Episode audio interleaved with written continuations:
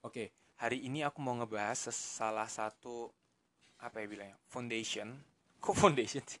Eh, salah satu hal, salah satu prinsip yang aku pegang juga di hidup karena sebenarnya kan banyak prinsip dari setiap orang-orang mungkin yang terkenal dan lain semacam itu ada prinsip-prinsip mereka sendiri dan mungkin beberapa dari kita ngikutin.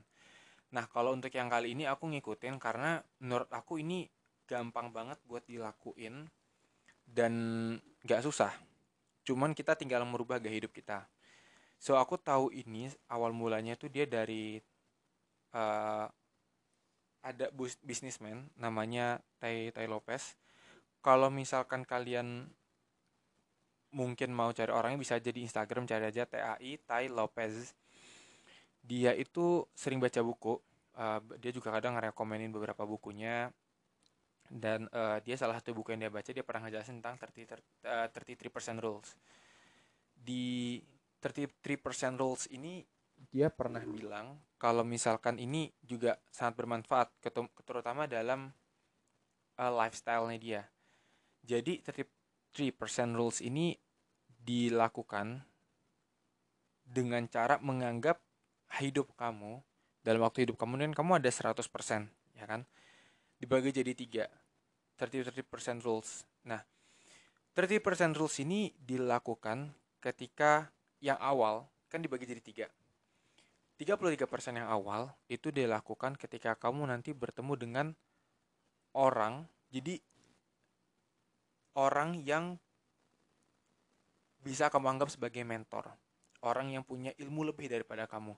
Tiga or, uh, orang yang bisa apa ya menantang kamu bukan menantang ya kayak memotivasi kamu. Tapi artinya ya people that challenge you. Karena uh, di 33% ini kamu harus melihat ke atas intinya seperti itu. Dan 30% ini kamu bak 33% ini kamu akan mendapatkan ilmu banyak dari orang-orang seperti ini. Entah orang-orang yang hebat dalam hal tertentu. Misalkan kamu pengen bikin bisnis. Bisnis kamu itu mungkin bisa lebih dispesifikkan kan ya bisnis kamu mungkin penghasilannya let's say 5 juta 5 juta per bulan. Kok pengen berapa? Kok pengen 10 juta? Pengennya 10 juta per bulan. Cari yang 15 cari yang 20 intinya orang yang bakal nantang kamu buat melewati limit kamu atau keluar dari zona nyaman kamu. Nah 33% ini mungkin orang-orang ada yang bilangnya mentor ada yang bilangnya uh, apa ya guru mungkin bisa pokoknya orang-orang yang kita ngeliat ke atas pelatih kayak coach atau apa pun itu. Terus 33% lagi itu adalah orang-orang yang setara dengan kamu. Istilah kayak mungkin teman kamu. Kayak intinya people uh, apa ya those on the les on the same level as you.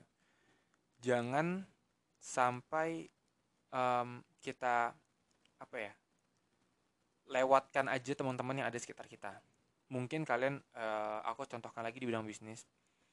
Ketika kamu lagi di bidang bisnis, uh, mungkin ada yang hampir saat yang hampir sama lah bisnisnya sama kalian, atau mungkin teman-teman kalian yang kayak punya penghasilan yang lebih daripada kalian, dia punya level yang sama. Nah itu kamu jadikan acuan untuk kayak apa ya rival kamu.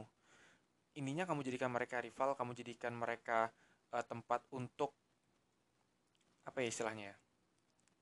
Bisa bener-bener ngerti kapan kau bisa jatuh kapan kau bisa menang. Nggak asal ya kamu kalau kamu ngeliat ke atas tadi kan 30% kamu ngeliat ke atas terus. Capek kamu ngeliat mentornya terus kamu ngeliat orang kayak ini masih jauh aku dan segala macam. Tapi kamu lihat di sini ada people yang uh, on the same level as you. Jadi intinya mereka ini adalah orang-orang yang bakal kamu jadikan rival untuk berkompetisi dalam hal tertentu atau dalam hal yang ingin kamu lakukan. 33% lagi itu adalah orang yang ada di bawah kamu. People that can mentor or guide you. Nah, ini bagusnya apa? The best rules-nya. 33% rules ini bikinnya kamu itu bisa menjadikan lifestyle kamu dan sekitar kamu itu positif. Kenapa? Kalau kamu sendiri dari diri sendiri mulainya. Kamu ngeliat orang tuh atas jadi kamu tuh ada sesuatu yang kayak oh ini goals aku tuh bakal seperti dia. Harus bisa ngalahin rival kamu. Terus on the second 33% kamu itu bilang orang-orang yang seperti yang sama seperti aku ini jangan sampai ngalahin aku. Ini kamu berkompetisi dengan mereka. Dan ketika mereka jatuh atau kamu yang jatuh kamu tetap masih ada orang yang kayak masih dalam jangkauan kamu. Kamu mengerasa seperti itu.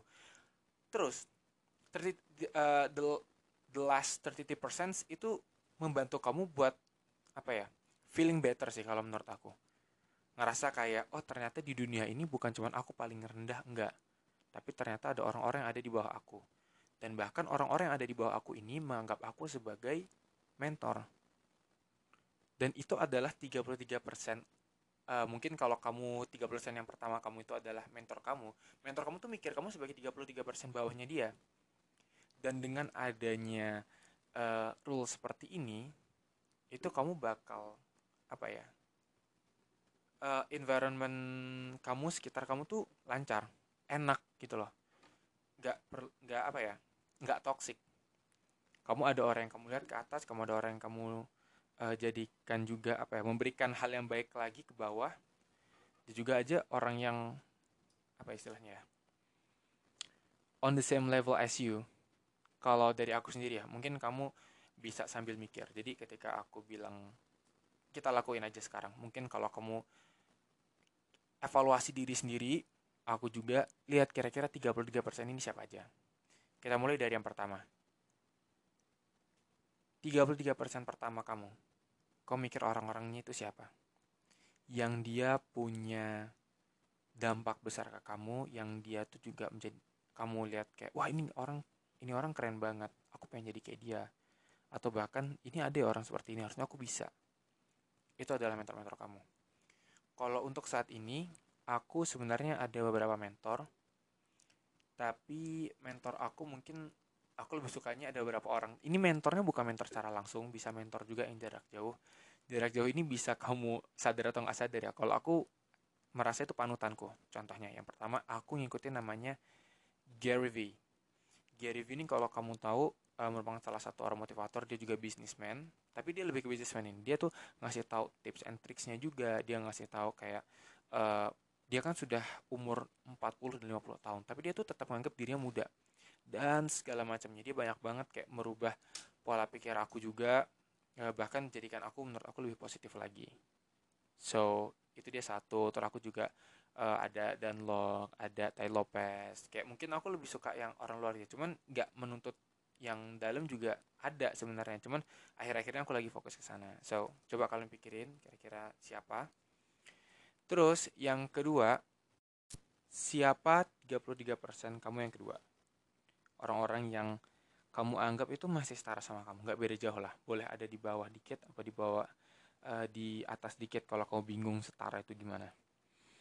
Uh, kayak misalkan mungkin teman kampus yang nilainya lebih bagus daripada kamu, teman sekolah, atau mungkin ada orang yang kalau kamu suka, lagi suka di bidang bisnis, siapakah dia? Atau mungkin yang suka kamu penyanyi nah siapakah mungkin yang kayak teman kamu yang suara bagus juga dan dia sama-sama berjuang sama kamu untuk bisa uh, dapat apa ya untuk bisa meniti karir di bidang permusikan dan segala macamnya di bidang art atau apa pun itu terus kalau aku sendiri ada beberapa teman aku kan aku juga uh, ngikutin bisnis itu ada Sultan namanya menurut aku juga dia salah satu rival gede aku juga karena aku suka gimana cara dia uh, punya perspektif berbeda di di hal tertentu atau bahkan ya intinya bisa lah buat aku jadikan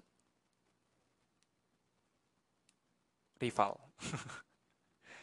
Terus ada lagi 33% satunya lagi yang bawa aku juga ngajar sekarang di SLR. SLR itu ada Semada Local Radio, jadi ada di salah satu SMA di Surabaya. Aku ngajarin uh, broadcasting, public speaking, uh, announce announcer dan lain-lain sebagainya, MC stuff gitu-gitu. Aku ngerasa mungkin itu kan aku yang mengajarkan mereka dan mereka juga uh, mungkin ngeliat aku sebagai coachnya. So ya aku ngerasa 33% di bawah itu dan aku lega juga ketika ada orang-orang yang ternyata masih ada di bawah aku walaupun mereka emang lebih muda tapi intinya masih ada di bawah. So nggak perlu selalu melihat diri aku jelek karena aku masih belum bisa setinggi orang lain. Tapi ternyata ada orang lain juga yang pingin setinggi kita. So, itu untuk hari ini dulu. langsung diterapin aja I promise you it will change you bye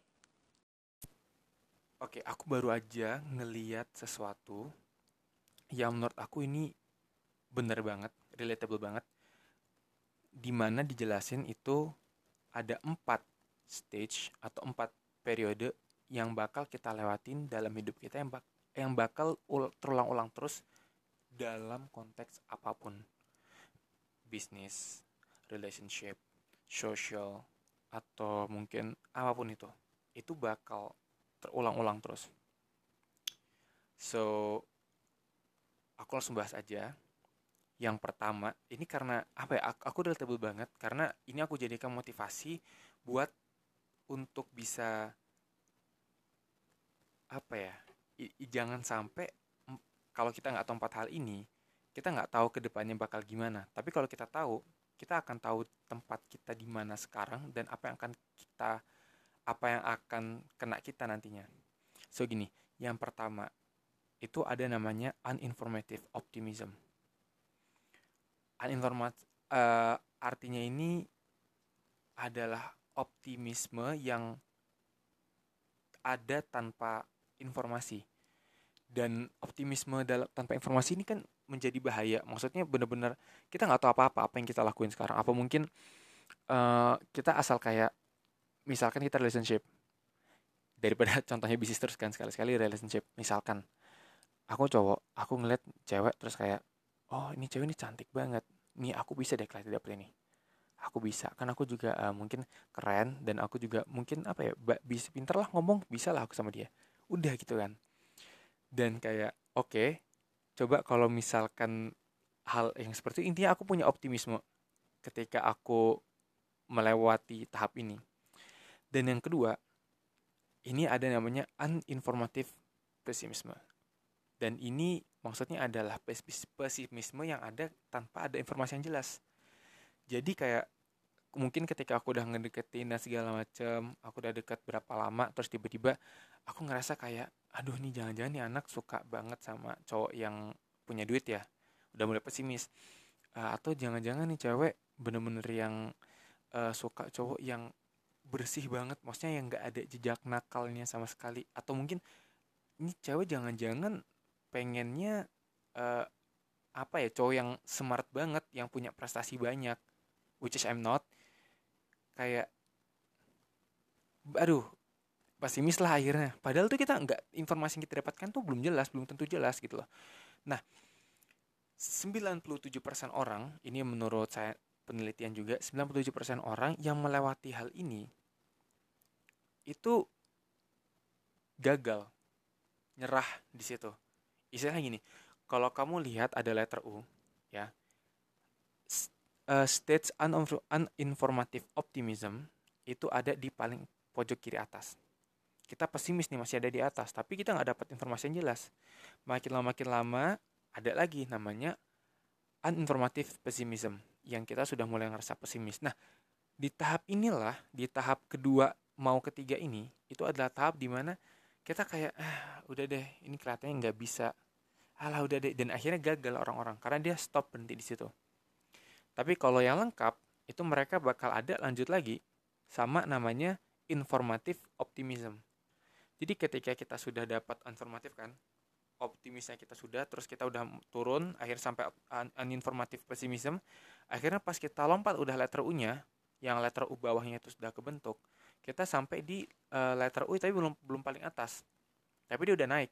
Dan di situlah namanya informatif optimism. Ketika kita sudah mendapatkan info yang kita dapatkan, yang kita perlukan, yang kita inginkan, itu sudah dapat. Dan ujung-ujungnya kita bukan berarti berhenti kayak ya udah udah itu aja tapi kita malah melakukan malah kita kembali optimis lagi oh bisa lah ini anak kan maksudnya dia tuh suka lah sama saya sama cowok yang pede aku pede kok mas aku udah mulai terinformasi kalau cewek ini hal-hal yang dia suka itu ada beberapa dari aku. Dan aku optimis lagi dong. Bisa aku lakuin lah kan no one's perfect. So dengan beberapa yang aku punya itu aku bisa manfaatin buat dia buat dapetin dia gitu loh. Terus yang terakhir ini udah tahap di mana kamu udah dapat suksesnya kamu. Karena kamu uh, udah melewati masa kamu harus optimis lagi dan optimisnya itu benar-benar ngeliat kamu sampai pojok kanan atas letter U kamu udah pada titiknya lagi udah mendapatkan apa yang kamu inginkan. So itu sih yang aku dapetin hari ini. Dan menurut aku aku jadikan ini sebagai uh, perspektif aku ke depannya. Karena nanti ketika aku sampai di tahap kedua uninformative pessimism aku udah mulai ngerasa pesimis aku inget hanya ada tiga persen yang bisa melewati tahap ini dan kalau aku bisa ngelewatin tahap ini aku udah keren banget. Dan ketika aku udah keren itu aku udah di, di tahap sampai di tahap informatif optimism. Di mana kayak orang tuh ngeliat aku udah tahu ngelihat hal-hal yang lain tuh oh aku udah tahu ini kenapa terjadi dan aku tahu bagaimana aku bisa uh, menggunakannya. So that's it. I think podcastnya makin ke sini juga makan bakal waktu pendek intinya apa pun yang aku share aku pengen semua aku dan kalian juga merasakan. Jadi ketika kalian ada yang ngerasa hit at something kayak tek wah ini harus digunakan sih. Ya udah use it dan kamu aku percaya pasti bakal kerasa ke depannya. So that's it. Thank you